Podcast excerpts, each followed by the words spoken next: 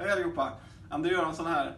Eh, uppvuxen i Höllvikens Tennisklubb och numera dubbelspelare på ATP-touren. När jag var 12, 13, ja, fram tills jag var 18 ungefär, eh, så åkte jag på en hel del Euroleague Tours, bland annat till Afrika när jag var 16 och eh, Asien när jag var 17 och sen Sydamerika när jag var 18. Fantastiska resor på många olika sätt. Väldigt lärorikt och, och bra att få se andra länder och komma bort från ens comfort zone. Vilket är jättebra förberedelse för, för college och även sen på eh, ATP. Sådan. Eh, och det är inget som jag ångrar idag och eh, jag tycker verkligen att många andra ska gå samma väg och åka på en hel del Euroleague-resor innan de åker på college. En podd tillbaks igen Linus på baslinjen han är tillbaka igen Linus på baslinjen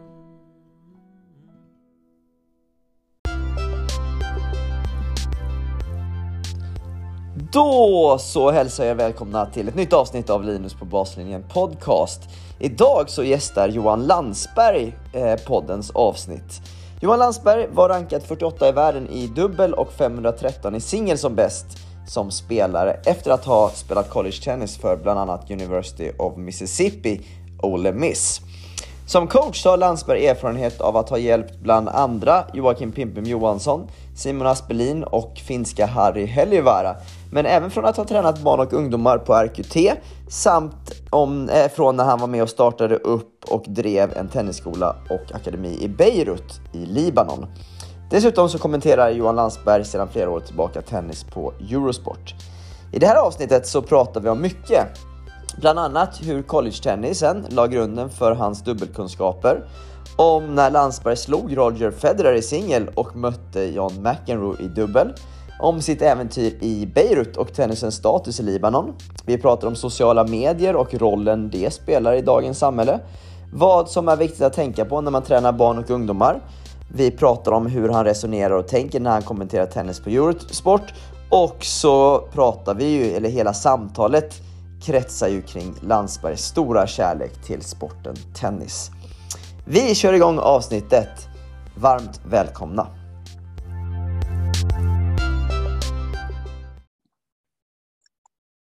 Då är det stora nöjet att få hälsa Johan Landsberg välkommen till podcasten. Tack så mycket Linus, kul att få vara med. Eh, Johan, du var ju en eh, riktigt bra tennisspelare själv. Eh, Topp 50 i världen i dubbel bland annat. Jag tror 48 för att vara exakt om jag har kollat rätt. Eh, om vi börjar där, vad gjorde dig till en bra tennisspelare och framförallt en bra dubbelspelare? Oj, vilken fråga. Ja, eh, jag eh, älskar ju tennis.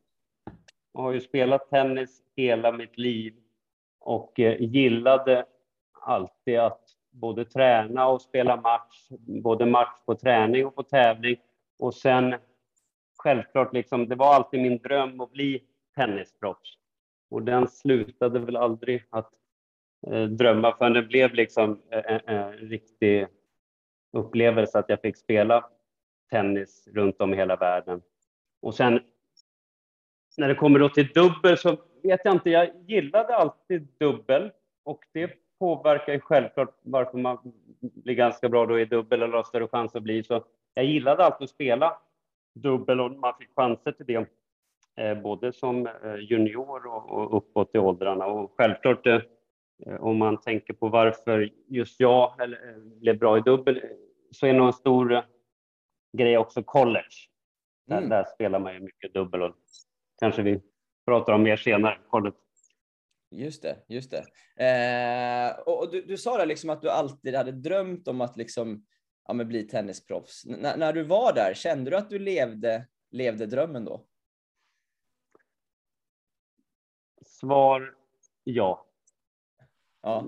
Sen ska man komma ihåg, som tennisproffs finns det lite olika definitioner kanske, men eh, jag gick ju i college och sen började jag spela då satelliter. Det var fyra veckor, eh, inte som Future, satelliten, så det var tre veckor och sen fjärde veckan får man poäng.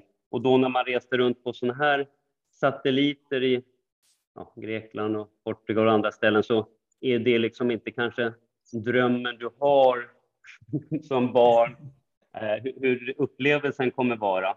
Men, men det förstod man ju när man blev lite äldre att det är ju liksom vägen för att nå drömmen att spela Paris och Wimbledon och mm. eh, US Open till exempel. Och då, eh, det är väldigt få som bara hoppar över den eh, biten. Men, men annars, det, det, var definitivt min dröm och även liksom när jag spelade och reste runt och man fick spela de här fantastiska tävlingarna som jag då fick spela, så kände jag alltid att det här är fantastiskt. Men även om liksom det är fantastiskt och allt är bra så är det fortfarande otroligt tufft. Det är inte lätt att vara så, alltså tennisproffs och resa runt 35 veckor om året utomlands eller hemifrån där du har din bas.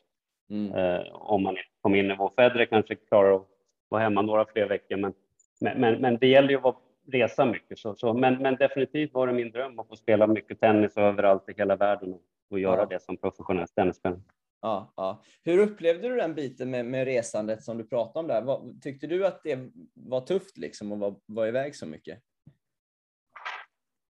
Ja, man kan säga att de första eh, åren när jag eh, reste runt så var det riktigt tufft de första så här, två, tre dagarna när jag kom till ett nytt ställe. För som jag sa, det kanske inte var de grymmaste ställena. Det var någon liten håla i Portugal eller i Italien eller någon annanstans. Och man flög. På den tiden fanns det ju knappt. Nej, det fanns något internet. Eller jo, kanske fanns, men, men du vet, man faxade och sen flög man ner till Portugal och sen när man kom till flygplatsen då fick man titta, fråga, försöka ta reda på en buss som tog dig fyra timmar någonstans och sen hoppas man att man kom till, på, på, tid nästan till sign-in och sådana grejer. Så det, sådana grejer var ju liksom, nu hade det varit omöjligt, men ja. det, allt går ju även utan internet och man faxade anmälningar och man höll kontakt med ja. liksom, familjen och var faxa någon gång i veckan och sådana grejer. Ja. Och, och, det här var ju liksom bara, vad blir det? Ja, 25 år sedan, men det har ju hänt ganska mycket. Ja, det är helt otroligt. Eh, jag, jag har faktiskt jag har tänkt den tanken innan internet här, liksom hur, hur otroligt mycket svårare det måste ha varit att liksom vara tennisspelare internationellt. Alltså.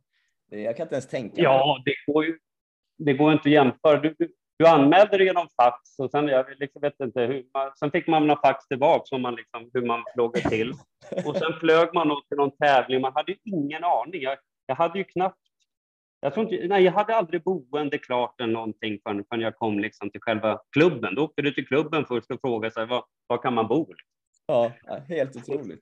Och, och, och då också självklart då, första tävlingen när man kom, då hade jag ingen aning. Jag satt där och väntade liksom flera timmar. Så här, jaha, ja, det, man fick boka en bana för att träna. Liksom. Jag trodde man skulle vänta tills liksom, supervisorn kom dit för att signa in och så. Så ja. det, det, ja, nej, det var efterhand så var det roligt. Ja, man, man klarar ju av alla grejer också, men, ja. man, man, men självklart var det tufft och, och som tennisproffs och spelare och alltså, det är ju väldigt mycket resande och det är ju inte helt lätt. Jag gillade ju sen då efter jag var väl på plats efter ett par dagar eh, första åren, då tyckte jag alltid var roligt. Men gillar man inte att resa och tycker man det är jobbigt att vara borta hemifrån, då är det helt omöjligt att bli eh, tennisproffs, mm. Eh, både spelare och coach. Det, det, så, så man måste ju verkligen gilla och där, där är någon grej som jag alltid haft bra för mig är att jag känner mig alltid liksom hemma. Efter någon, ett par dagar så känner jag mig, var det än är mitt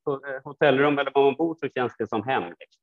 Och det är kanske något man har liksom, ja, ändrat och liksom, jag låtsas, ja men nu är det hem. Nu, nu, nu, nu är den här veckan hemma i Uzbekistan. Då får man anpassa sig till det.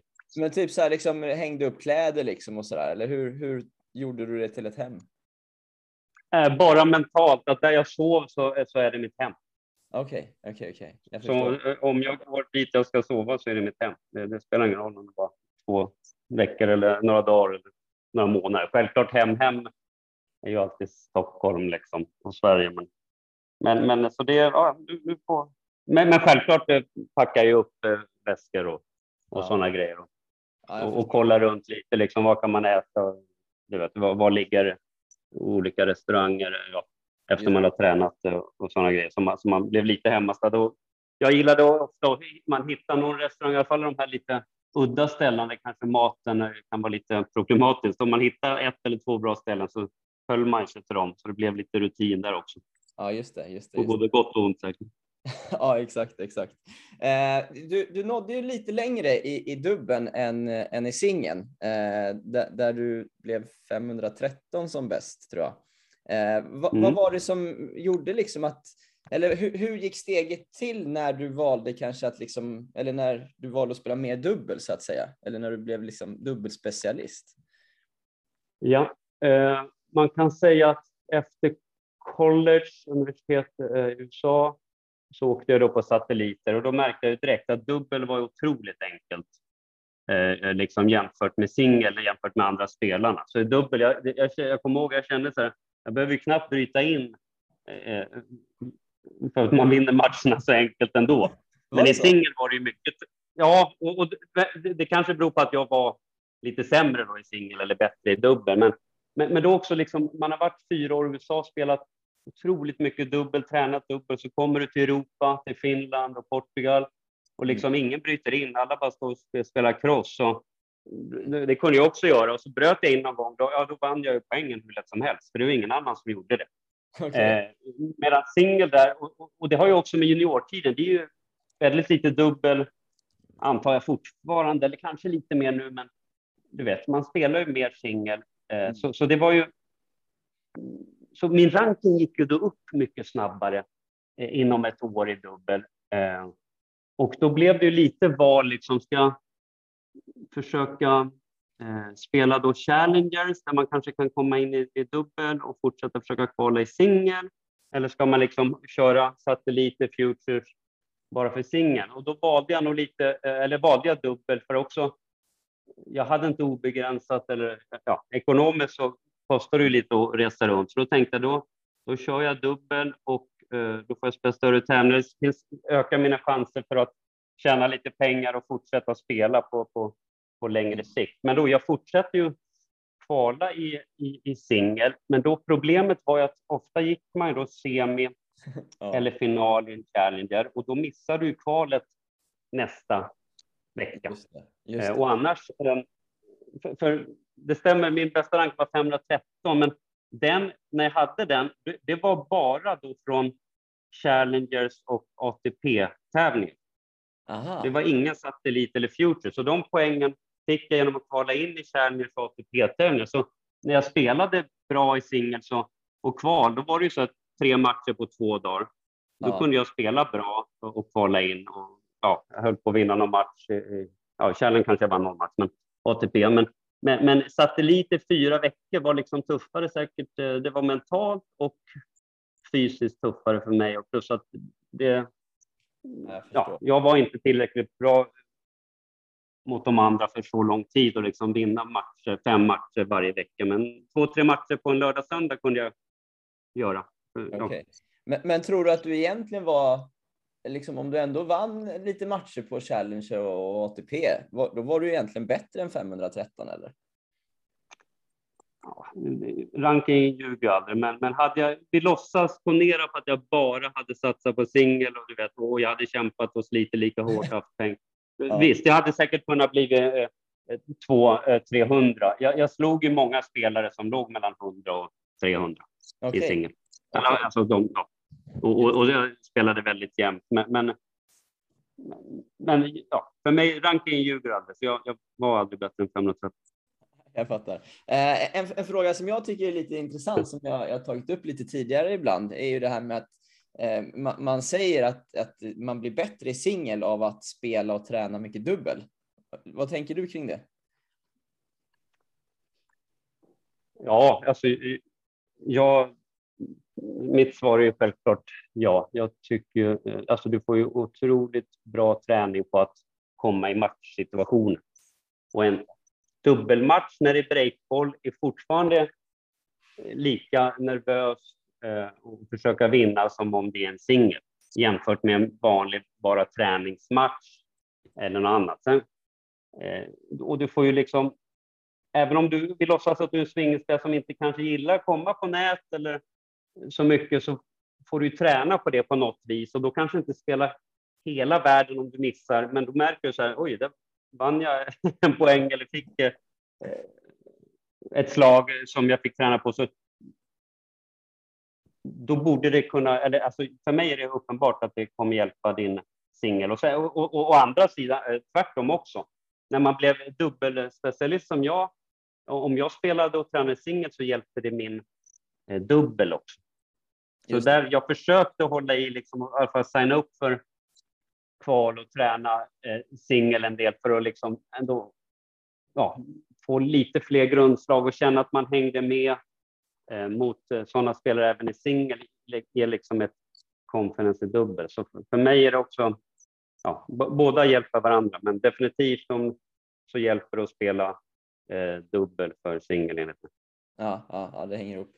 Eh, jag, jag, tänkte vi skulle gå, gå tillbaka lite där till det du touchat vid eh, college-tennisen. Eh, berätta lite om din, din tid på college eh, och, och dina upplevelser kring, kring det. Ja, det var en fantastisk tid. Eh, Jag älskar ju college-tennis. Eh, Jag var ett år först på Indiana University Mm. eh, och sen bytte jag till University of Mississippi, Ole Miss Rebels. Eh, Och jag bytte nog för att coachen var inte otroligt bra där i Indiana. Och spelarna var inte jätteseriösa tyckte jag. Jag ville liksom bli proffs efteråt och det var ingen annan som hade den drömmen. De ville egentligen inte träna någonting heller. Coachen var ganska taskig tror jag mot de flesta andra, inte kanske mot mig, för jag gjorde väl mitt bästa och liksom, jag ville spela tennis. Så jag tror han är egentligen, jag var kanske en av de få som gillade honom, men ändå kände jag att jag behöver byta. Eh, sen var det lite jobbigt att bo där med någon amerikansk kille som aldrig hade typ varit hemifrån. Så han gick aldrig och la sig för klockan fyra, fem på morgonen. Och, du vet, han, han, han klarade inte av skolan, så han fick inte ens träna med tennislaget. Så en sån upplevelse kanske inte hjälpte heller. Men, men dock, det, det var en rolig tid i Indiana. Men sen bytte jag till Ole Miss, Mm. eh, där i stort sett alla ville bli proffs efteråt. Okej. Och det var ju många på min tid som blev det. Till exempel samtidigt spelade Mahesh Bhupathi. Han vann 10 Grand Slam i, i, i, i, i dubbel och mix. Oh. Och sen hade vi någon fransman som blev topp 200 och eh, svensk på min tid Johan Hede. Han spelade bara ett år men blev kanske 430 i världen. Ja. Eh, Så, så vi hade riktigt bra spelare. Sen var vi ju då i Southeastern Conference nere i södern. Eh, mötte mycket bra lag. Alla coacher var lite galna.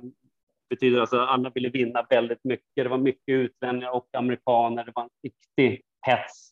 Ja. Och det var liksom AIK-Djurgården varje match nästan när man mötte någon annan storlag. Så det var, och ganska mycket folk. Alltså det, I alla fall ja, upp till 500-700 pers ibland på vissa matcher. Det var mycket för 25 år sedan. Och, eh, Häftigt. så, alltså. så det var, ja, och ma, ma, det blev liksom ett team och ett lag som jag alltid också har gillat, eh, även från juniorserier i Sverige och eh, elitserien i Sverige och division 1 etc. Så, så det var riktigt kul i USA också självklart. Just det. Och, och du sa att det var där liksom grunden lades till ditt dubbelspel. Ja, Alltså det, det som gör skillnaden där är att då får du ju fyra år från du är 18 till 22 där du spelar lika mycket dubbelmatcher som singelmatcher. Och så Mm. tränar du ju ofta dubbel eh, nästan varje dag kanske. Så då liksom gått från att bara tränat singel och, helt plötsligt träna väldigt mycket dubbel. Det är klart det gör en jättegrej för dubbeln och, och där i USA och coacherna, eh, den här dubbelpoängen i lagmatcherna är ju jätteviktig. Eh, och så då tränar man ju på det och då, ja, de vet ju dubbel lite mer så man bryter in och irriterar och sådana grejer, precis som man gör kanske lite mer nu även i Europa också. Men, men, Ja. men där ligger ju USA självklart före och länder som Australien och Sydafrika där, där Just dubbel är väldigt populärt, även liksom på vanliga klubbar och countryclubs. Så, och det, Ja. I alla fall på min tid när det var liksom mer dubbelspecialister så märktes det. Det var ju mer sydafri- eh, sydafrikaner och australiensare som var duktiga i dubbel och många av dem hade ju kommit från college. Jag tror jag räknade efter någon gång när jag lirade. Det var nästan liksom, du vet, 60-70 procent som hade spelat i college som låg topp 100 i dubbel i världen. Var det så? Ja. Det, det Och, och sen då från 100 till 300 så hade du otroligt många fler. Det, det gick ju bort sen när eh, reglerna ändrades för man skulle komma in. Det var väl eh, slut, ja, 2001 tror jag. Eh, där du kunde komma in med din singelranking. Då ändrades Då försvann ju eh, ah, många dubbelspecialister och eh, som liksom låg 100-200. just Eh, det. då blev det ju ännu svårare att komma in. Men, men då, så på, på den visen var ju standarden väldigt hög. Men det var ju ja, Mm. mycket tack vare college i USA att man spelar så mycket dubbel. Spela, eh, sp- spelade du mycket dubbel med Bupati under tiden där? Nej, eh, vi spelade inte. Han spelade med en annan kille, eh, Ali Hamade, som jag har haft en tennisskola med Beirut tillsammans. De spelade. Jag spelade med en fransman eh, och det året de vann det här slutspelet, NCAA, och jag och min partner gick till semi. Ja. Vi torskade tyvärr mot ett annat par, men hade vi fått mött dem i final så hade det nog blivit... Eh, alltså, Bupati var liksom, han, han kunde ju vinna dubbelmatcher helt själv. Han var så Då bra. är man ju ganska duktig. Ja, han, var- han, han är bra. Han var bra. Men, men, så det var, men vi hade ju ett riktigt grymt eh, lag eh, det året. Och det året gick vi till final som eh, NCAA. Då. Vi förlorade finalen mot eh, Stanford. Okej, okej, okej. Eh, Just det. Och Ole Miss har väl blivit lite av ett svensk tillhåll efter, ja, under, under åren? Eller? Ja, verkligen. Jag var väl den tredje svensken på Home Miss. Joakim Appelqvist och sen Johan Hede. Och sen har det säkert varit en 25 30 till kanske. Och nu är ju Toby Hansson eh, coach där. Precis. Eh, Och. Kalle Nordberg assistant coach. Så, det, ja, och det, finns för några svenskar. Ja, det finns några svenskar också. Ja, så, så det svenska connection har ju varit starkt där. Ja, och, ja. eh, Ja. eh, ja, det är ett fantastiskt ställe. Det, det är jättefint och det är grymt för tennis. Och Just det. en liten, Eh. liten håla, men det är bra för att plugga och spela tennis. Ja, ja. Eh, vad, vad är din liksom, åsikt kring eh, det här liksom, med om college är en, en bra väg idag att ta om man drömmer om en proffskarriär? Va, va, vad tänker du kring den eviga frågan? ja, jag har hört dig ställa den någon gång. Nej, men alltså. Eh, om du är topp 5, topp 10 i världen som junior och har backup och team och allting så självklart eh, liksom kör på proffs direkt och förhoppningsvis gå, gå igenom Future snabbt och komma upp till Challenge ATP. Mm. Men har du inte det eller ranken inte tillräckligt hög så är ju college fantastiskt alternativ eh, och kanske det bättre för de flesta enligt mig. Du, du behöver liksom inte eh, bekosta någonting eh, i fyra år eh, om du vill stanna så lång tid. Du har en, eh, oftast en grym headcoach och assistant coach och sen fysexperter. Du, eh, alltså för, för mig college, även på min tid, så där kände jag mig mycket mer som ett proffs än de första två åren sen när jag åkte runt och spelade satellit. Så, Okej. så, men, men självklart är ekonomiska biten, har man inga som helst problem med ekonomi och sen har grymma coacher och setup och, och vill att köra runt och åka runt och spela så kan man gå proffs direkt. Men också, det är inte så lätt att bli topp 100 nu, även om det finns några unga, men innan du är 22. Oftast är du klar vid, vid college vid 22. Mm. Och, och, och, nu för tiden så skulle jag säga att eh, målet är ju att du ska spela som proffs till någon gång mellan 30 och 35 år. Mm. Så då har du i alla fall från 22 till upp till, du har ju 10 år på dig. Då. Och sen alltså, det, det är inte så att om du åker till college och, och slår alla, eh, blir rankad högt där, då är det ju liksom garanti på att du är topp 250, 300 inom ett par år om du kan ha råd att åka runt och, och, och, och orka hålla den mentala styrkan som också krävs att åka runt på lite och sämre ställen. Det blir ju lite eh, omställning från college lever man ju ganska liksom skyddat liv och allt det har, har hjälpt med coacher och grejer. Men, men så, så för mig är det ett jätte, jättebra jag, jag har ju tänkt det, eller jag tänker ju det just som du nämner här, liksom att det är ju ändå en form av liksom bubbla eller skyddad verkstad man ändå verkar i när man spelar college. Man har lagkamraterna, man, är man på en bra skola så har man liksom väldigt bra förutsättningar, faciliteter och så vidare. Som du själv nämner, sen när du efter de åren när du skulle ut på satelliten att det måste ändå vara en omställning. Att så här, nu är jag on my own igen eh, på sätt och vis. Eller? Ja, det beror på lite då vad du har för setup när du eh, åker sen på eller, eller Future heter det nu, eh, efteråt. Eh, för kan du åka då med en coach, ja då blir ju inte omställning lika mycket. Men, men det blir samma omställning när du är 18 och ska då gå direkt proffs eller 16. Just det. Eh, Medan när du är lite äldre eh, så kanske du då kan känna och bestämma själv att det här är vad jag vill eller inte vill etc. Så, Mm. Och sen har du en utbildning också klart så ger den pressen lite mindre. Men, men självklart är det en stor omställning eh, och det, kan, det kommer ju vara jättestor omställning från att du är hemma, bor hemma hos mamma och pappa eh, eller någon akademi och sen ska ut och resa. Ja, Och, och sen enligt mig, ja, ska du ut på proffstouren och spela så måste du ju ligga ute 30 veckor. ja, ja, ja exakt. exakt. Alltså det, du, du, du, tyvärr får du inte så bra ranking hemma om inte hemma är liksom Italien och du har 30 futures och 10 challengers. Då, då, då blir det ju, det underlättar ju jättemycket. Det är väl därför italienarna har massa spelare som Ja. ligger bättre rankade också.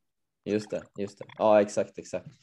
Eh, jag tänkte e- ett av eh, liksom eh, ett av många roliga resultat, men, men ett resultat som sticker ut lite från, från din karriär eh, är ju när du eh, spelade en Future i Grekland 98 eh, och eh, slog en viss eh, schweizare där. Kan, kan du berätta lite om den matchen? Ja, han heter ju Roger Federer. Just det. Eh, Så det var en bra vinst eh, nu i efterhand. Redan då visste jag, jag visste att han tränades av Peter Lundgren och var lovande junior. Så jag visste att tänkte så här, det här kan bli en bra vinst för, för framtiden. Men jag hade, jag hade ju liksom inga förväntningar att jag skulle förlora. Jag tyckte jag borde kunna vinna den där matchen. Men jag visste att han, han var ju eh, säkert en av världens bästa juniorer redan då. Mm. Eh, sen matchen, ja, det var väl en kvalfinal tror jag och sen blev det ju 7-6-6-1. Och, och det var väl ganska hårt i första set. Eh, och sen efter jag vann det så gav han nog lite upp. Och det var mörkt, det var lite elljus och Okej. det var någon. Jag kommer ihåg liksom sidobanan, för jag var där flera, jag tror jag var där två år i rad eller kanske var ett satellit något år och något future något annat år. Men, eh, så jag tänkte, ja, han får väl jobba lite på det mentala och, och, och kämpa på. Men liksom, man märkte serven och fåran, du vet. Och, han var, då gick han ju liksom lite eh, eh, smeknamnet, så här, du vet, eh, framtida Pete Sampras. Så, så man såg ju likheter. Han spelade väl med samma rack som, som Ah. Sampras. Så, eh, och sen eh, tog det ju inte så lång tid.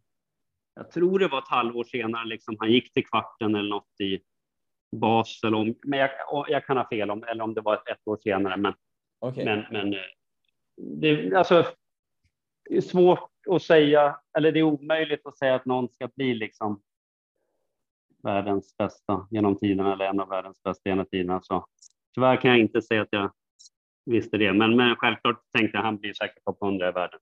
Ja, ja. Va- va- Var, var, eh, var Lundgren med då när du spelade mot honom? Nej, det var han inte. Det var hans eh, andra coach där som tyvärr gick bort i en olycka. Australiensisk coach. Ja, precis. precis. Eh, Han, han var med på den tävlingen.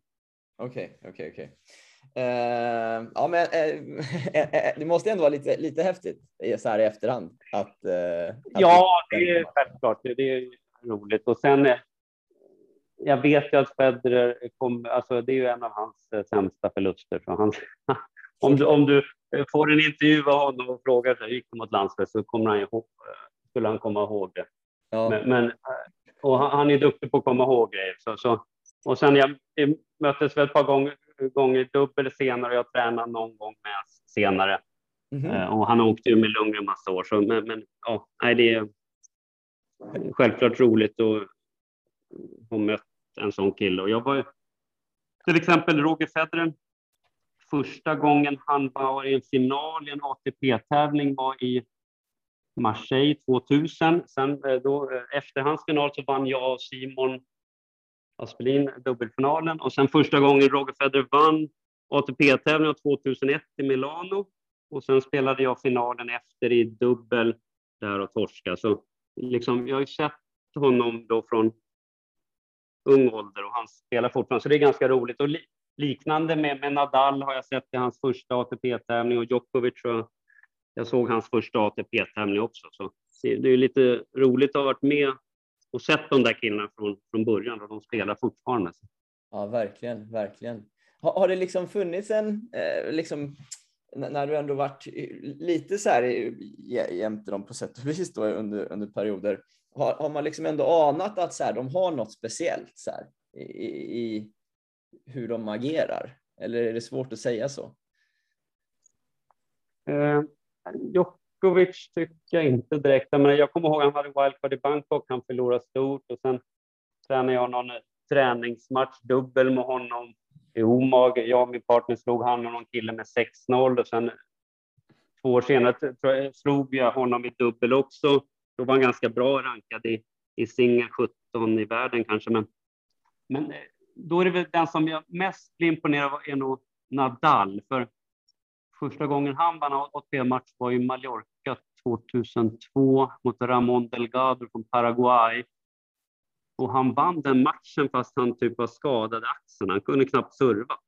Okay. Och, sen, och sen året efter mötte jag och Magnus Norman honom och eh, Carlos Moya i Båstad. Eh, och jag var ganska laddad och tänd på min tid när jag spelade tennis. Det är få som har varit lika laddade som jag var på, under matcherna. Men då liksom, Nadal var mer laddad än mig på, på en, en, match i dubbel i Båstad. Så jag tänkte bara, alltså, den här killen måste, han, han kommer bli hur bra som helst. För går han in och vill vinna en dubbel nästa, alltså det kändes som han ville vinna mer med mig. Och då tänkte jag, oj, ja, nej, han, han har en bra framtid. Plus, han gjorde ju resultat liksom som gick spikrakt hela tiden. Det har ju ingen annan gjort. Hewitt eller nej. Djokovic. Liksom Nadal gick ju spikrakt uppåt hela tiden. Och sen var han ju skadad, så han missade Franska öppna två gånger. Då hade han ju inte vunnit de gångerna. Men sen när han väl spelade den första gången så vann han ju. Ja, ja, ja. Ja, häftigt alltså.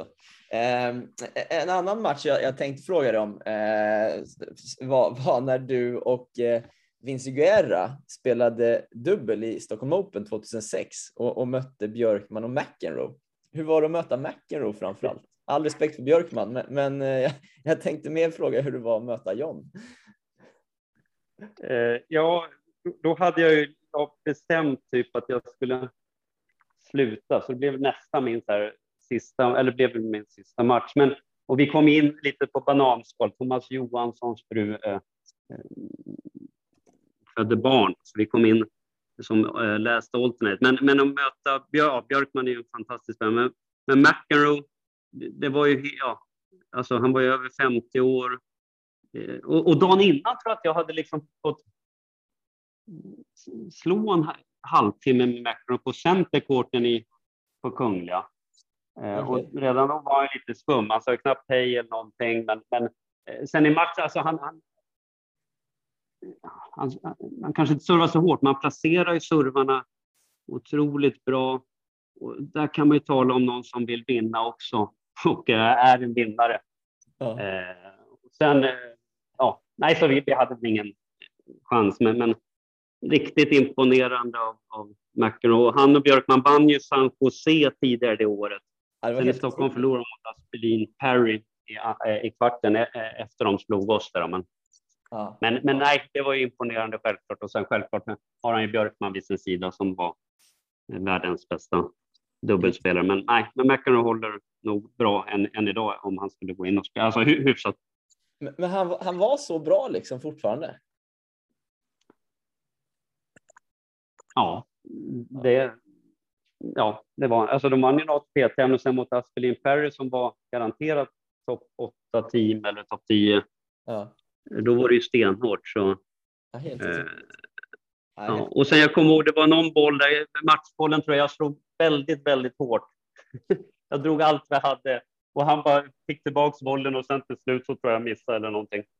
Uh. Och då är jag i omklädningsrummet efteråt så sa han typ, åh fan du, you're hitting the ball pretty damn hard. Oh, it was good, good hit man, good hit.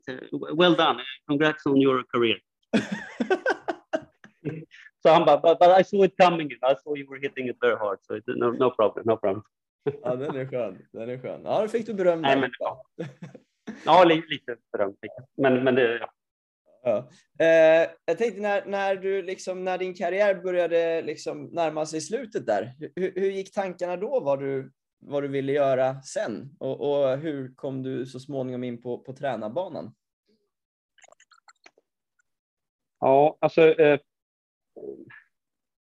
varför jag slutade först kanske var många olika delar. Jag skadade foten lite ett halvår tidigare och sen du vet åka runt och spela dubbel. Min ranking var mellan 70 och 100. Svårt att komma in i tävlingar med samma partner.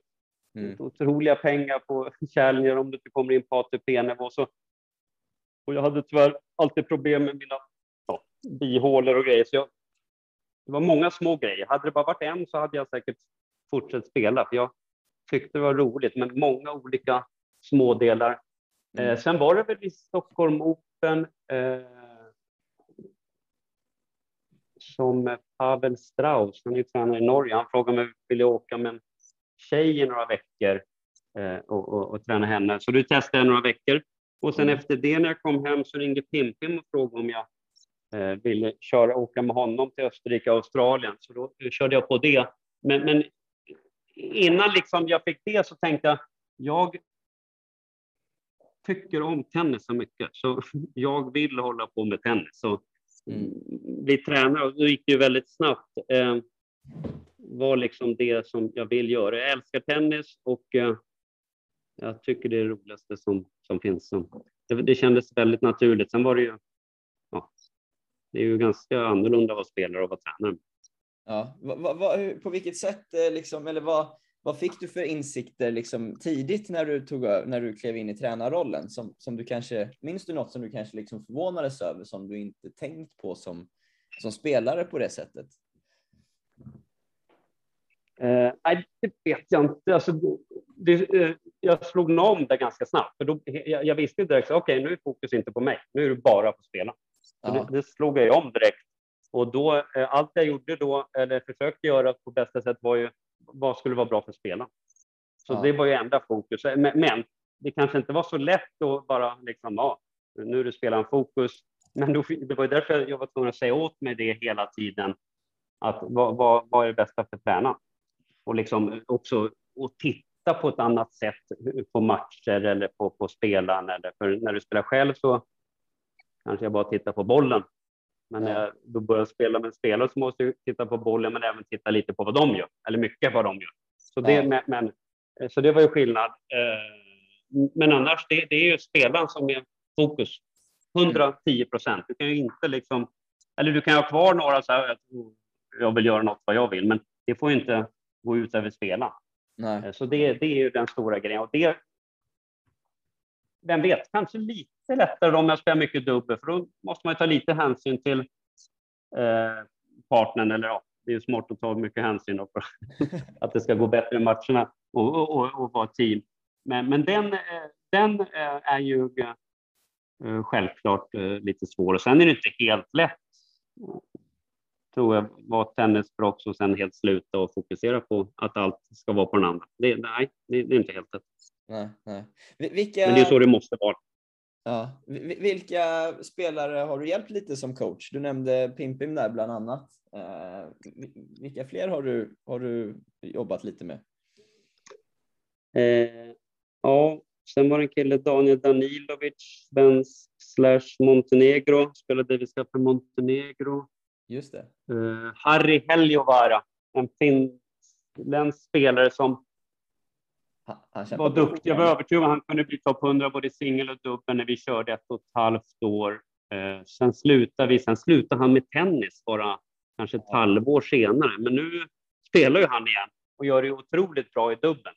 Ja, han Eh. ligger 58 Ja. nu tror jag i världen faktiskt.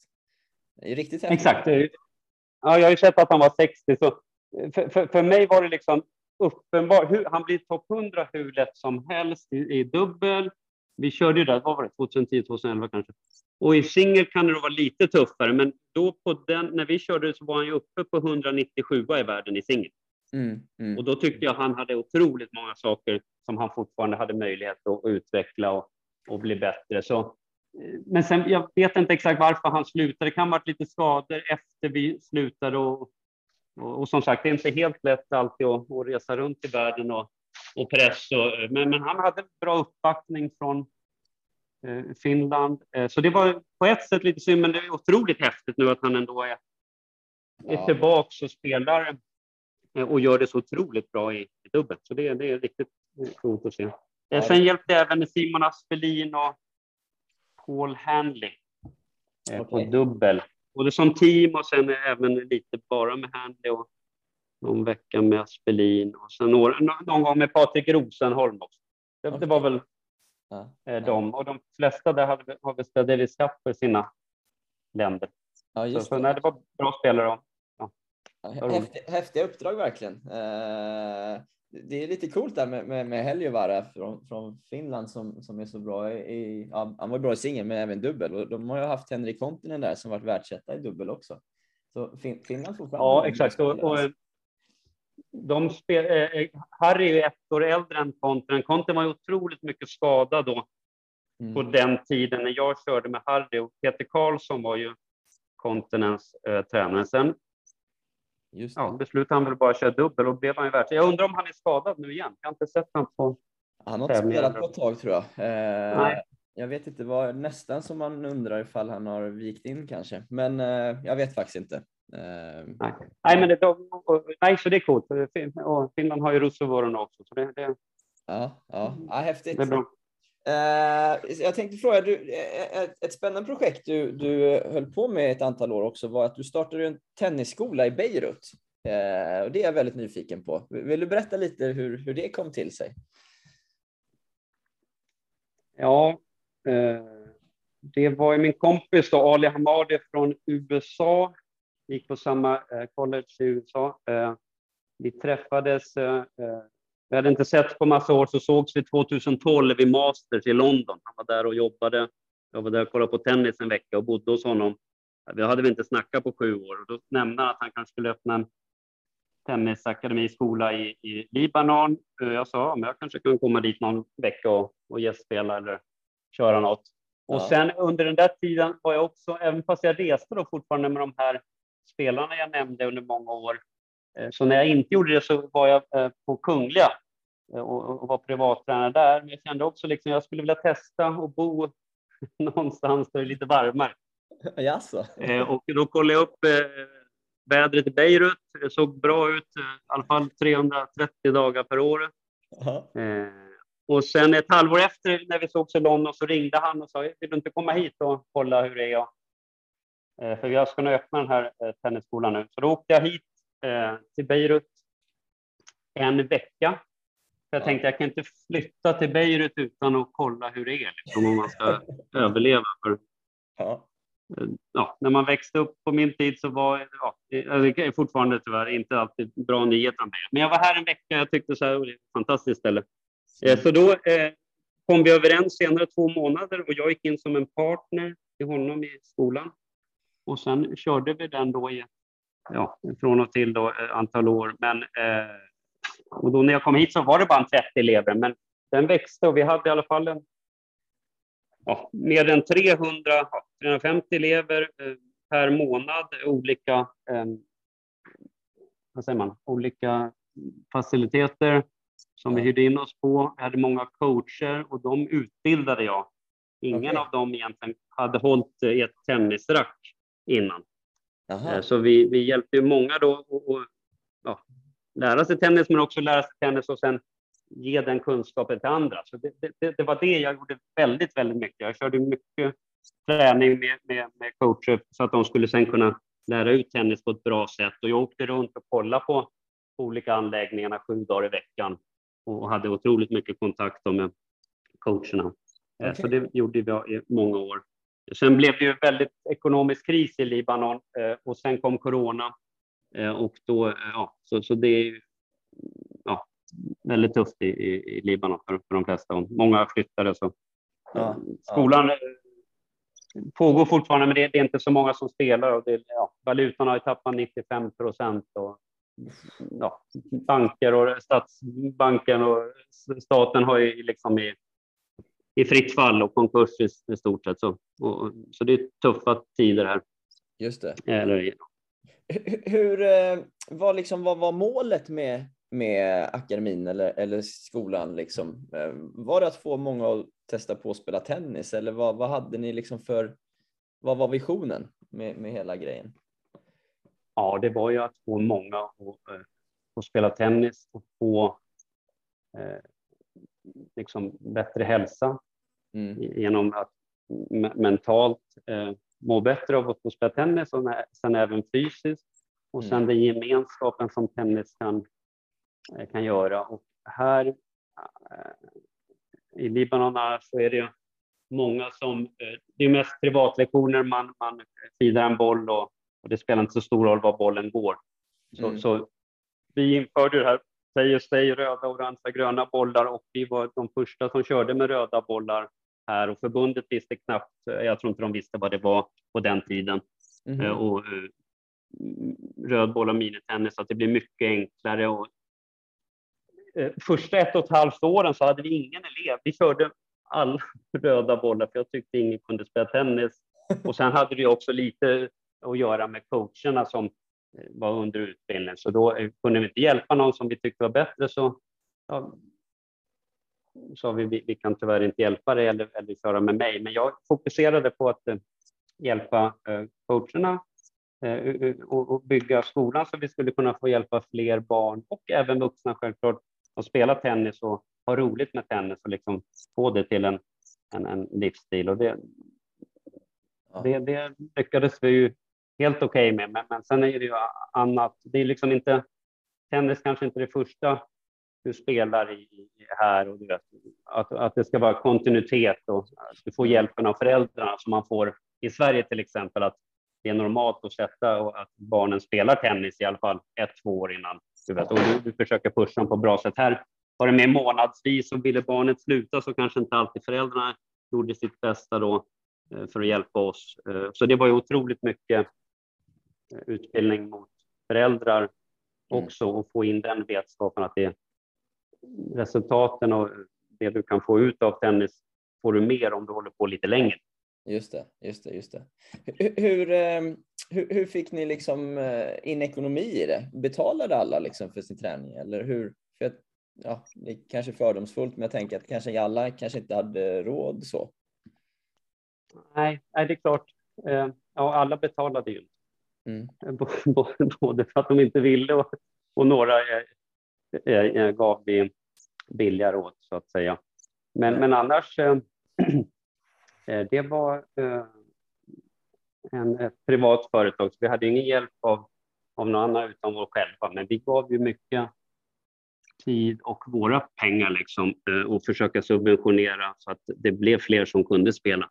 Men, men ett land som Libanon så alla kommer inte ha råd att, att spela tennis Nej. tyvärr. Och det var det vi med tid ville liksom göra så att det skulle kunna bli mer och mer. Och det var därför vi hade då gruppklasser med fyra på banan för att kunna göra det lite billigare än om du bara kör privat. För annars är det ju bara liksom privat och de som har råd.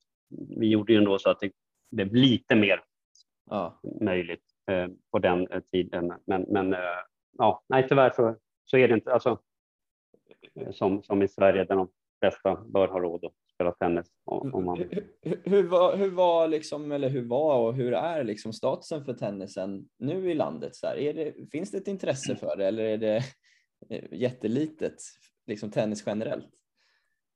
Eh, ja, det är väl inte... Alltså, ja, sport... Föräldrar här, de, de gillar att sina barn gör aktiviteter och sport. Sen har de liksom ingen tålamod och kanske kör på med samma sport. Och, och jag tror du kan få ut mycket mer om du håller på med, med samma, i alla fall en eller två lite längre tid än om du testar 20 olika och bara gör, gör dem en månad var. Mm. Däremot om du är 20 kanske du hittar och så, oj, det här vill jag göra, fortsätt, ja bra. Men det tror jag tyvärr inte det är så. Men annars alltså, i, i, vad jag har varit i de flesta länderna så i, i världen så är ju tennis väldigt populärt. Det spelas ju alla länder, var och en du är, även om det är jobbiga tider så spelas det fortfarande tennis överallt. Så, så det finns. Men att, att det blir en jättestor sport, nah, det är väl tufft. Alltså, självklart är det ju fotboll. Eh, fotboll alltid som är det största och här är även basketboll och då självklart så kan du ju hålla. Det blir ju billigare eh, när du kör eh, lagsporter för, mm. för utövaren också föräldrarna. Så på det viset är det. Men, men det finns, det finns fina klubbar här och, och banor. Och, eh, så, så. Men tyvärr, eller i många av länder utanför ja, Sverige eller Norden, och, eller i alla fall utanför Sverige, så är det ju en, eh, ja, du måste ju ha lite pengar. Eh, mm. och det kanske är high class eller middle high class som, som kan lira tennis, mm. tyvärr. Så är det i världen. Hur, ehm, hur är statusen liksom annars i, i, i Beirut nu, eh, liksom efter pandemin och oroligheter som har varit där? Eh, hur, ja, hur, hur är Beirut idag? Eh, ja, det, alltså, Beirut och Libanon överlever alltid på något vis, även om det liksom inte finns en regering och Riksbanken är konkurs och pengar, eh, folk kan inte ta ut pengar liksom från banken hur mycket de vill, deras pengar och valutan har tappat 90 procent. Så på något vis så fortsätter den då alltid, men, men eh, och sen ja, man kan alltid hoppas på att eh, det kan bli bättre och ja, det kanske blir, men, men det, ja, det är ett fantastiskt ställe, eh, Libanon, eh, som jag rekommenderar alla att åka till någon dag om man har möjlighet och, och känner någon där. Eh, mm. du vet, just nu i, eh, ja, det är väl, ja, det är slutet av mars, april här nu, då, då, man kan åka skidor en timme från Beirut 3000 meters höjd, det finns fortfarande snö och du kan bada i havet. Men, ja. men, men, men sen har de ju sina politiska och andra problem och ekonomiska nu, så det, det är ett uh, väldigt tufft läge för landet. Och det är säkert en, alltså för mig tror jag är den största krisen någonsin för ett land, men det, det kommer liksom inte ut i media, för det är inte så många som, i världen som bryr sig om, om, om ja, det finns inte olja här. så. Men, men, men det, det, det, är många dock som är involverade i Libanon, liksom, USA och Iran. Ja. Har du några tankar på att flytta tillbaka så småningom till Beirut?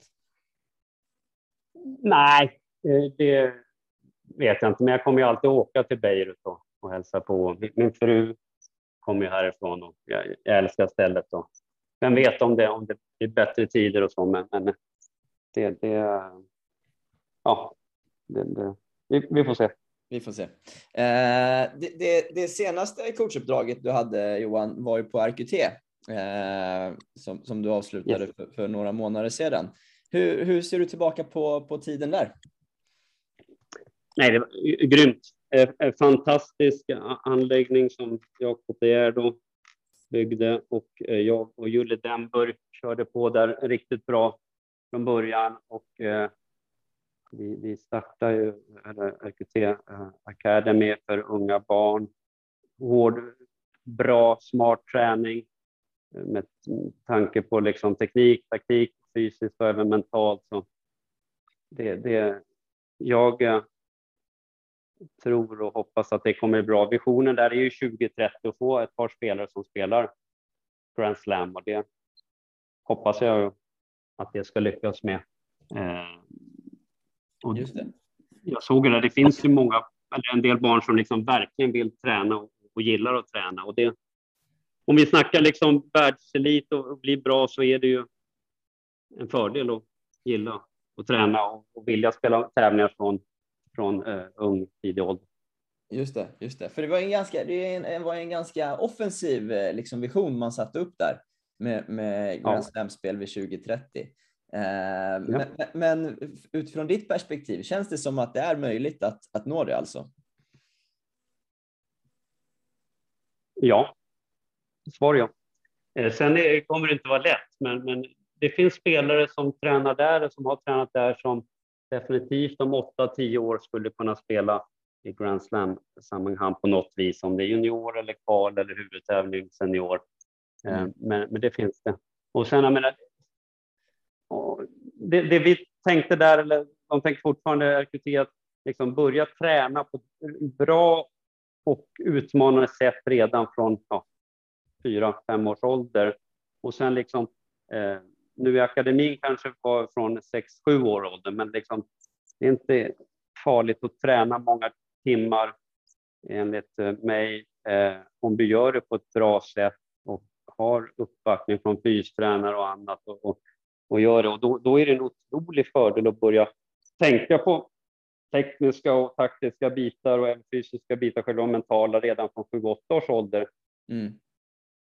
Men du sätter ju liksom, det, det är inte hela världen om, om, om de missar en boll eller någonting annat, men att man verkligen börjar göra det från, från tidig ålder och sen även liksom med Stora Väsby Tennisklubb att försöka få in en riktigt bra program från fyra års ålder, fem års ålder med röd boll så att man lär sig spela tennis med bra teknik och tycker roligt, lär sig regler och kan spela bollen fram och tillbaks över nät.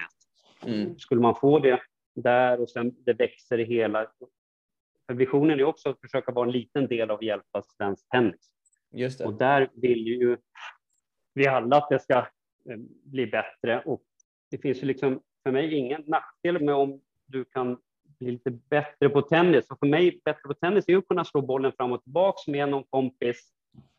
Och sen, då tycker man ju det är mycket roligare. Då vill man ju spela mer, både själv och kanske med tränare och träning. Och sen så växer det liksom gradvis som en stor cirkel och, och då kommer alla hjälpa oss av det. För eh, sen, man behöver ju liksom inte bli topp 100 i världen för att det ska vara roligt med tennis. Självklart hade ju jag som älskar svensk tennis gärna sett några fler som var topp 100 och vi får fram det liksom ja. med jämna mellanrum. Eh, och då, för mig självklart, det, det, det är jätteviktigt och bra om man kan börja på ett bra sätt från tidig ålder. Just det, just det. För, för eh, just det här med liksom att träna yngre barn då, som du, du gjorde på, på RQT och även delvis i, i Libanon. Eh, vad, vad, vad, vad, är mer viktigt att tänka på när man, när man jobbar med liksom barn eh, och ja, även ungdomar jämfört med liksom när du jobbade med proffs tidigare, tänker jag. Det måste ändå varit en omställning för dig. Eh, ja, eh, självklart. Alltså, när jag spelade själv och sen när jag liksom var tränare med proffsen så var min tanke var att är du inte topp 100 i världen så kan du inte spela tennis. ja. den, den, har jag ju ändrat, men jag, jag, tyckte ju själv jag inte kunde spela i, alltså, direkt i singel. Jag var, var aldrig topp 100 i singel, men dubbel tyckte jag ändå, där var jag hyfsad. Liksom. Ja. Men det har jag ju ändrat otroligt mycket ja. och förstått att du kan börja spela tennis när du är 72 och tycka att tennis är otroligt roligt och givande. Mm. Så det, den är ju liksom natt och dag. Så där, du måste ju liksom försöka få så att barnen, vuxna, vem som helst som spelar tennis, gillar tennis så snabbt som möjligt. Helst mm. första timmen. Mm. Och genom att uh, gilla den första timmen, alltså för att göra det, öka chanserna, det är om du kan slå bollen fram och tillbaks över nät några gånger. Eller fram och tillbaks på, på något sätt.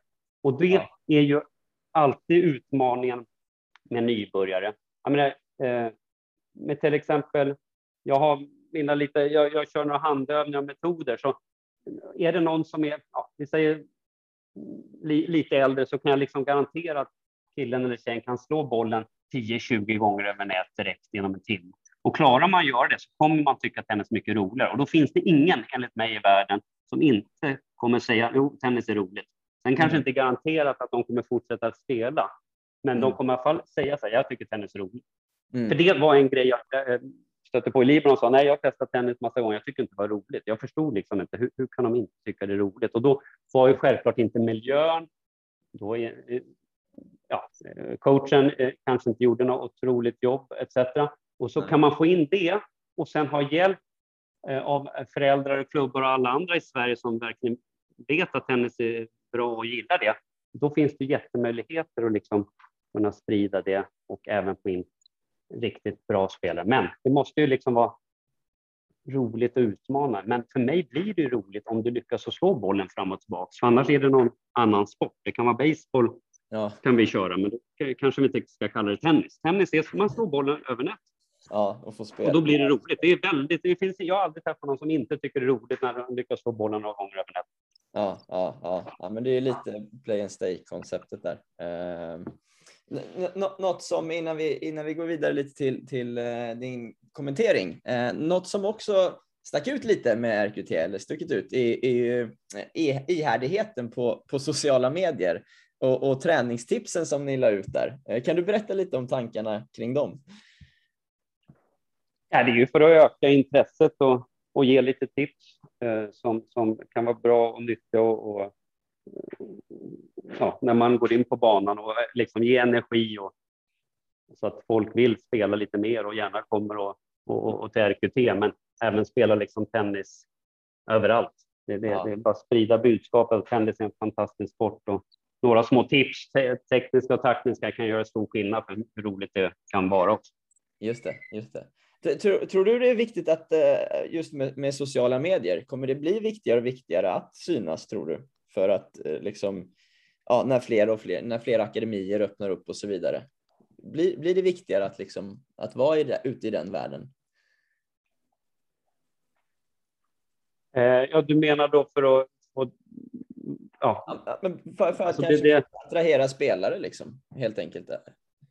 Ja, så är det ju. Sen liksom för att de spelarna man jobbar med och de ska trivas vet jag inte alltid om det är kanske plus, men dock, folk vill ju, och det är ju bra att försöka göra så att folk blir sedda och elever och, och annat. Och då, om man kan få chans att få med på, på post Instagram så kanske det hjälper också själva eleven eller spelarna och så. Men ja, det får inte bli för mycket och för mycket stress och press, men mycket ska ju gå genom sociala medier. Men, men liksom, sen för att bli en jättebra tennisspelare, det blir du ju antagligen mer på banan än att lägga upp videos. Men, men däremot så självklart i, i, konkurrensen som finns nu och allting så, så, eh, så är det ju smart. Och sen konkurrensen också om vi tar tennis mot andra idrotter och annat så är det väldigt smart om tennis hakar på och syns mer i sociala medier. Så självklart ja. tycker jag det är jättebra. Det, jag menar, om vi tar paddel och tennis, då kanske paddel syns mer och vem vet, det kanske hjälper att paddel har fler. Hade alla klubbar, alla involverade tennis gjort ännu mer på social, sociala medier kanske vi har haft ännu fler som ville spela tennis, eh, ja. som vill starta eller som vill spela mer. Det, det, så, så är det säkert. Ja, ja, ja. jag är med. Det är en, en, en balans, absolut.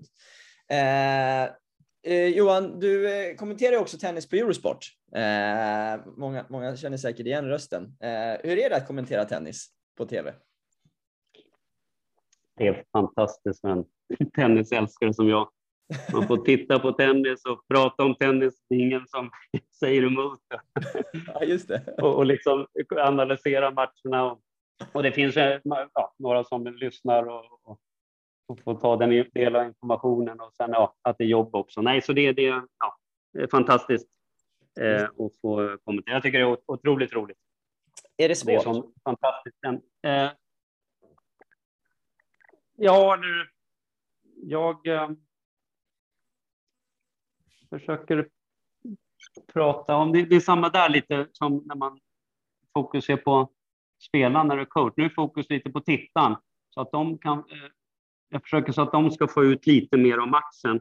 Och då kan det ju vara liksom olika som sitter och tittar på matchen. Det kan ju vara någon som vet jättemycket om tennis som du och någon som kanske inte vet lika mycket. Så där försöker jag säga eh, grejer som kanske eh, båda skulle kunna uppskatta, men, men, några grejer kanske lite självklara för, för dig och några andra grejer kanske lite svåra att förstå. Men jag försöker göra det på och, och se det. Eh, ja, förklara lite vad jag ser Eh, och inte ser liksom som kanske inte alla eh, upptäcker eh, som, som sitter och tittar. Och, eh, till exempel när jag, kanske lite annorlunda när, när man kör någon ja, ATP eh, eller Grand Slam-match mitt i natten, då kanske lite fler som är inbitna som sitter och tittar medan jag körde ju OS en del, då var det säkert några som inte brukar titta på tennis och då försökte jag tänka lite mer på att försöka locka in och och göra så att kanske några fler ville börja spela tennis tack vare upplevelsen att titta på matchen och sen mm. eh, lyssna på mig också. Okej, okay, okej, okay. just det. Ja, det, det, måste vara ganska lurigt där som du säger, just för att det kan vara ett brett spann med, med tittare eh, och kunskapen. Eh, hur, hur, hur, hur, mycket förbereder du dig liksom inför sändningar med, med att kolla upp fakta och bakgrundsresultat och så vidare? Jag minns någon, någon timme eh, liksom direkt på plats. Men annars, jag följer ju tennis väldigt eh, noga året runt, även om jag inte kommenterar året runt. Så jag har ganska bra koll på det och är väldigt intresserad. Sen Och sen har man ju eh, ja, lite extra noteringar, no några grejer som man håller upp som kan vara roliga för lyssnaren och kanske få reda på etc. Mm. Eh, men, men det är så på ett sätt så är det mycket förberett, på ett annat sätt så är det inte så mycket. Det beror på lite hur man ser det. Men liksom jag, jag, för mig är det alltid, alltid tennis i mitt liv, så på ett sätt så förbereder jag mig hela tiden. Så att. ja, jag med. Får, man, får, man, får du mycket feedback efter sändningar från, från tittare? Liksom? Som både positivt och negativt? Så här, eller ja, hör folk av sig mycket? Eh, Ja, vissa ibland via eh, Twitter eller Instagram, eh, men det är kanske inte så mycket. Men, men, och där är väl också, det har väl varit några som har tyckt man borde sluta och, eh, hålla på med något annat. men men det, det, har, ja, det har varit ett par stycken. men, så, men annars eh, så har det varit eh,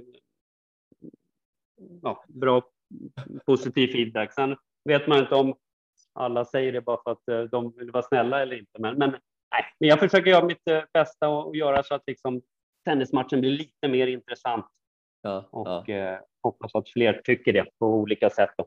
ja vad häftigt.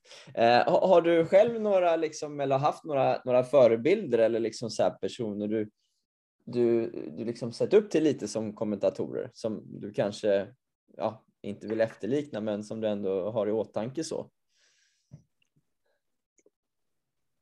Ja, men alltså, ja, det finns ju några kändisar i svensk Bengt, eh, fan, Bengt Grive. Nu Ja, blir jag osäker.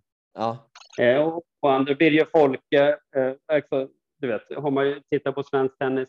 Sen har jag lyssnat på många utländska.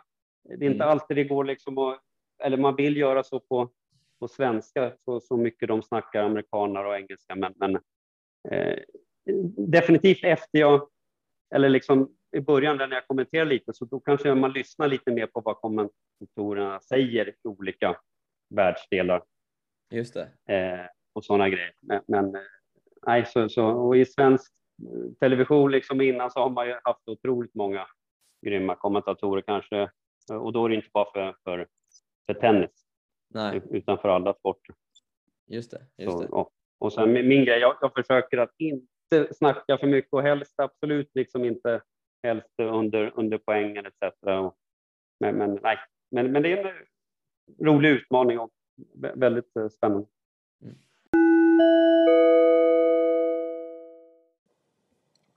Vi är denna vecka sponsrade av House of Bontin.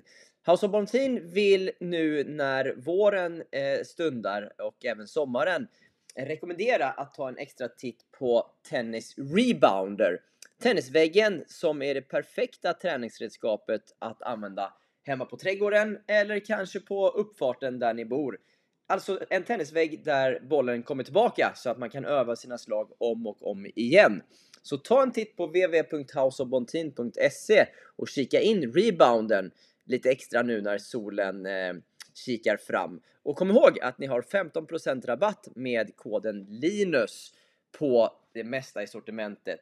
Dock inte slingerbag eller redan nedsatta produkter. Tack House of Montin för det härliga samarbetet.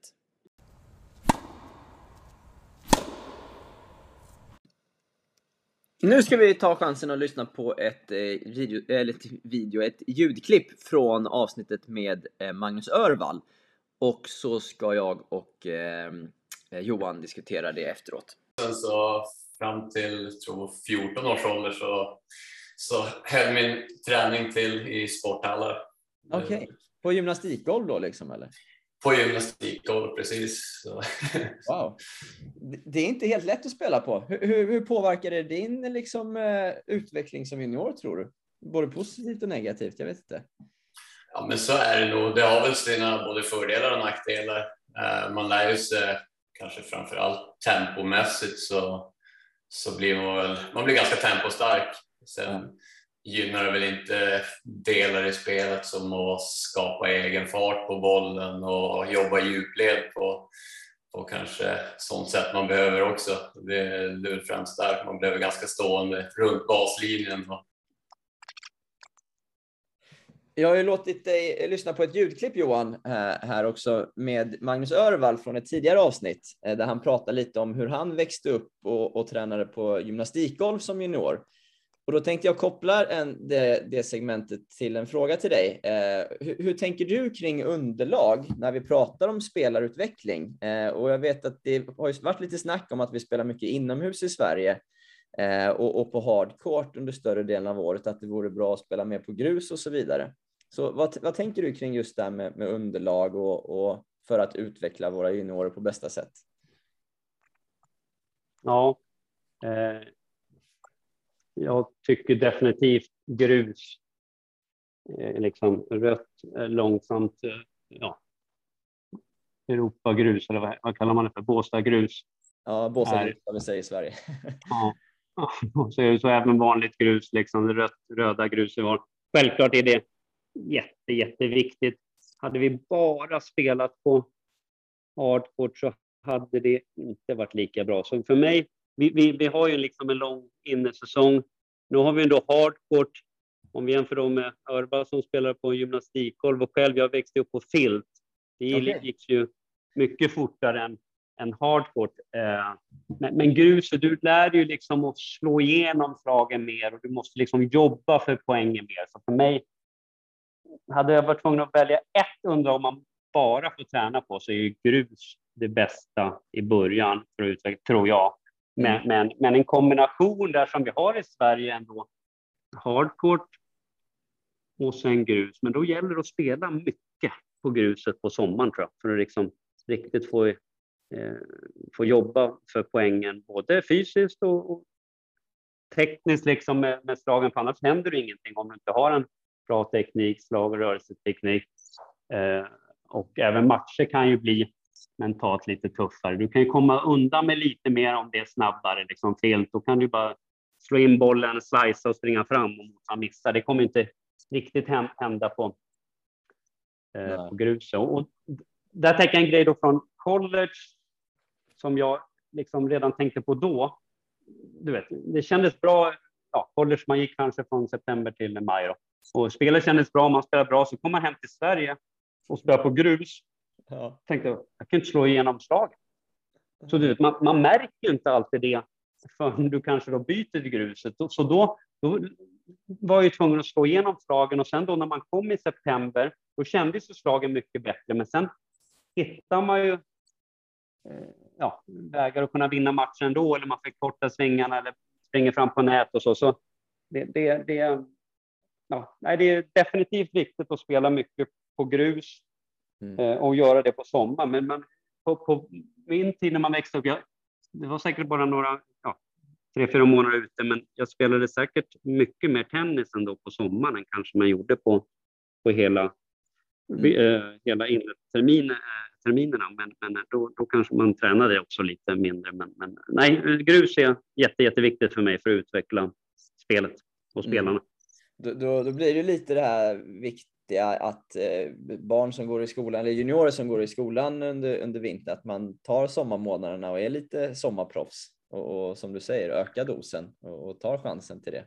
Eh. Ja, och, och, men nu pratar jag också om, liksom, om, om man vill ha målet att bli proffs. Om, om du, eh, ja. Men även om du inte vill bli proffs och vill liksom bli lite bättre tennis så är det en jättefördel att spela på sommaren. Det är ju sommaren du kan spela. Eh, mycket, för då eh, du har ju tillgång till banor och det kommer vara mycket billigare och det kommer de flesta klubbar, eh, om du är junior kan du säkert spela med andra juniorer gratis.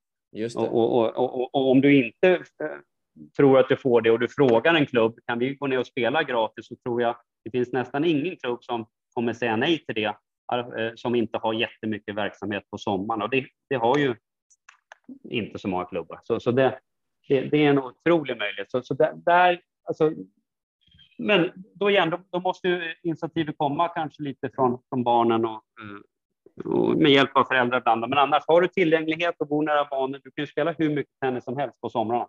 Mm, mm, mm. När vi är inne på lite med, med svensk tennis här, vad, vad är din uppfattning om svensk tennis idag, Johan? Ja, alltså det är ju ett jättestort intresse eh, generellt. Och I alla fall i storstäder så, så, och i Stockholm har jag väl mest koll på. Det är ju väldigt svårt att få tider på liksom bra tider. Och på Mm. fredagskvällar och lördagskvällar är det nog inte jättesvårt att, att få eh, spela tennis. Eh, men men eh, så, så generellt så är och intresset och tack vare att lyssna på alla dina poddar så är det otroligt intresse och engagemang från, från de som jobbar med, med tennis i Sverige.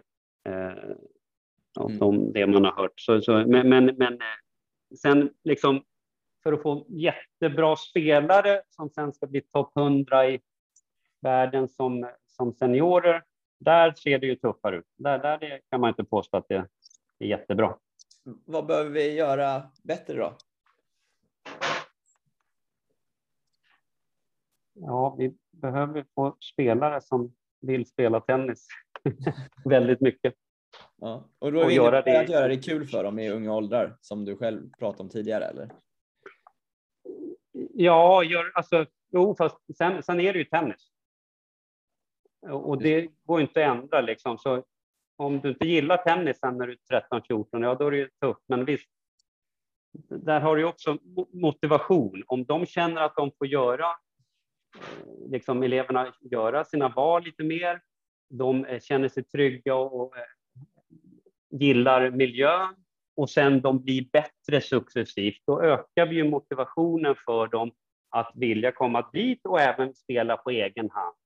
Och då liksom, hittar man den, då ökar ju chanserna självklart för att många vill spela mycket mer. Så på det sättet svar ja, då, då är ju eh, föräldrar och tränare jätteviktiga. Men om man jobbar mot det och sen ser till eh, att eh, barnen kan få spela och pusha dem på ett bra sätt så och sen gäller det då att spelaren själv vill spela väldigt mycket. Och, och, Mm. och för att bli bra så måste du också tävla väldigt mycket. Mm. Och både liksom på träning med, med polare och eh, även mot, eh, ja, på, på, på riktiga tävlingar. Och, och då, då känns det som att eh, på min tid så kanske man inte behövde åka lika mycket utomlands i liksom yngre åldrar, 14-15. Nu kanske det har ändrats lite. För, för vill du få reda på om du hänger med lite i Europa så kommer du inte få det, eh, kommer du inte se det i Sverige Just det, just det. Att man behöver ta på sig- samma sätt som förut. Och var du etta i Sverige på, på min tid så var du etta i, i Europa. Liksom. ja, ja, nej, så är det inte riktigt idag. Eh, ja, nej, men det är bra. Eh, Johan, vi ska avsluta med lite frågor som jag ställer till de flesta gästerna. Vad har du ändrat Okej. uppfattning om den senaste tiden? Vad har jag ändrat uppfattning om? Ja, nej, det är väl eh, någon grej. Jag har ju fått eh, en dotter för nästan två år sedan. Och det Ja, vet jag inte om jag ändrar, men jag antog att det skulle ta väldigt mycket tid, men det har ju tagit ännu mer tid på ett positivt sätt. Och liksom det, det kanske inte är bara tennis och fru som gäller resten av livet. Nu är även barnet tar mycket tid, så hitta liksom en, en, en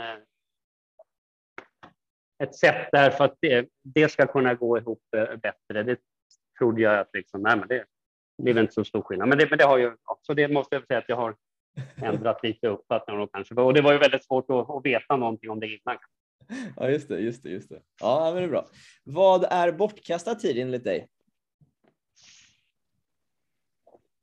Om det kommer till tennis då, självklart komma sent och oförberedd till en träning eller till liksom, ja, självklart tävling också och match, men eh, komma, ja, det, det, det ger dålig respekt mot dig själv och mot den du ska träna och tränarna. Att Det, det ger liksom ingen bra feeling. Så kom i tid och komma i tid är att mig är inte att komma två minuter innan, utan det är säkert att komma i 15-30 minuter innan. Så, och då kan man också, då, eh, när vi snackar om motivation och miljön, då kan du liksom komma dit, ta det lugnt, snacka med några andra kompisar och börja uppvärmningen i en perfekt värld lite innan och sen gå på banan och börja, börja spela. Och liksom, vilka nivåer vi än pratar om, även lite lägre nivå som bara spelar någon vecka. Det, själva tennisträningen eh, kommer mer ut då och du ska också allt, eh, det skulle bli roligare och du, skulle- Ja. du skulle hänga liksom mer i klubben. Så, så det, det är lite bortkastat att bara dyka upp prick eller några minuter sent. Det är väldigt bortkastat. Ja, ja. Eh, en film eller bok som du hämtat inspiration ifrån? Eh, jag vet inte om jag, liksom, men, men de som kommer upp i mitt huvud snabbt. Jag, jag gillade alltid en, en film som hette Rudy om en amerikansk fotbollsspelare som liksom gick till college. Eh, hans högsta dröm var att spela collegefotboll. Och han kämpade och slet och till slut så fick han spela några minuter liksom efter några år. Men den är otroligt inspirerande. Efter jag såg, det var länge sedan jag såg den, men allt efter jag sett en sån, den filmen så blev jag otroligt inspirerad liksom och verkligen försöka göra sitt bästa och fortsätta jobba. Så den, den skulle jag rekommendera. Sen gillar jag Agassiz bok Open och Zlatans bok till exempel, liksom, hur, hur de har gått från, från där de har varit och blivit sådana otroliga världsstjärnor. Ja. Det är otroligt inspirerande. Ja, ja. ja det är alltid fascinerande. Uh, jag tror inte jag har sett den, Rudy. Den, den ska jag ta med mig. Uh, den, får, den, får, den får du på. Ja, absolut. Uh, sådana filmer går man igång på. Uh, om du var härskare över svensk tennis, vad är det första du skulle prioritera att ta tag i då?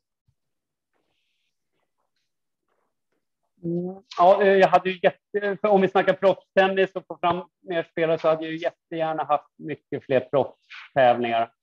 Mm. Och är det någon som skulle vilja liksom arrangera tävlingar varje vecka så skulle jag göra allt för att hjälpa dem eller liksom, så att det blev av. Eh, ja. Det hade ju varit en otroligt eh, stor grej och gjort att vi hade haft fler spelare rankade högre och otroligt mycket enklare. Och alltså de flesta spelarna höjer sig på hemmaplan och även svenskar, så det, det hade ju varit en jättegrej.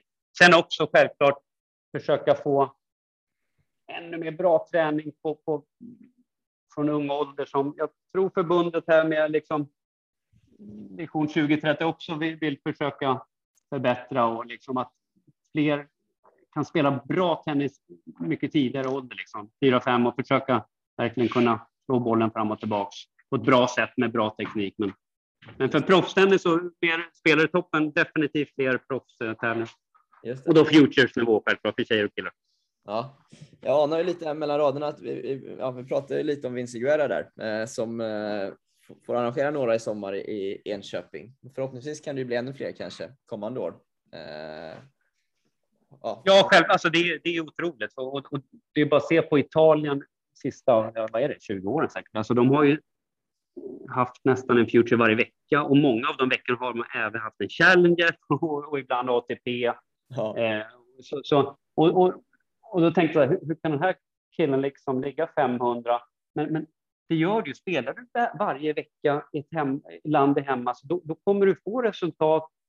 Och det finns ja. säkert andra tävlingar också. Det finns säkert pengatävlingar också. Och de gör det till någon... Eh, jag vet inte om jag har varit så många Futures i Italien, men Challengers, liksom, de gör det till en event i den lilla hålan, så att folk kommer och tittar lite och sådana grejer. Så det är en ja. jättegrej om, om liksom förbundet hade ja, nu har ju inte svenska, men hade vi haft pengar och liksom hjälpt till med tävlingar, det hade varit en otroligt eh, grym grej för, för spelarna och även för framtiden och öka intresset. Då. Mm, mm. Ja, jag, jag, håller, jag håller med dig. Eh, det är svårt att inte göra det. eh, Johan, vad gör du om tio år? Då jobbar jag med tennis, definitivt. Vad kul. Vad, vad är dina liksom eh, närmsta planer nu, eh, förutom att, att kommentera?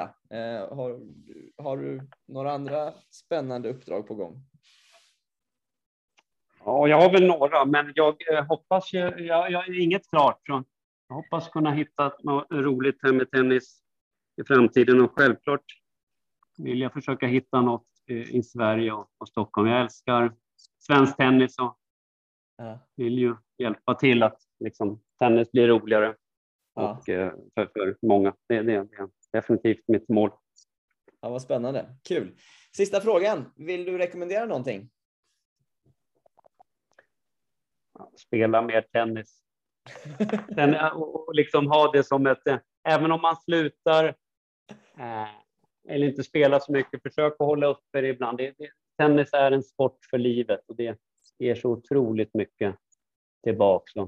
Kan folk få liksom bara några procent tillbaks av vad jag fått av tennis så skulle alla må bättre av det och ha ett bättre liv enligt mig. Så tennis har gett mig i stort sett allt här i livet. Ja, vad kul. Ja, man, man, eh, man hör på dig hur mycket du, eh, hur mycket du älskar tennisen. Det är otroligt härligt att, att lyssna på. Ja, det är en fantastisk sport.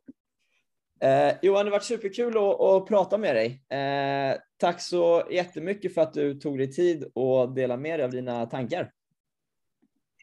Tack själv Linus, tack så mycket och kör hårt. Du gör grymma poddar.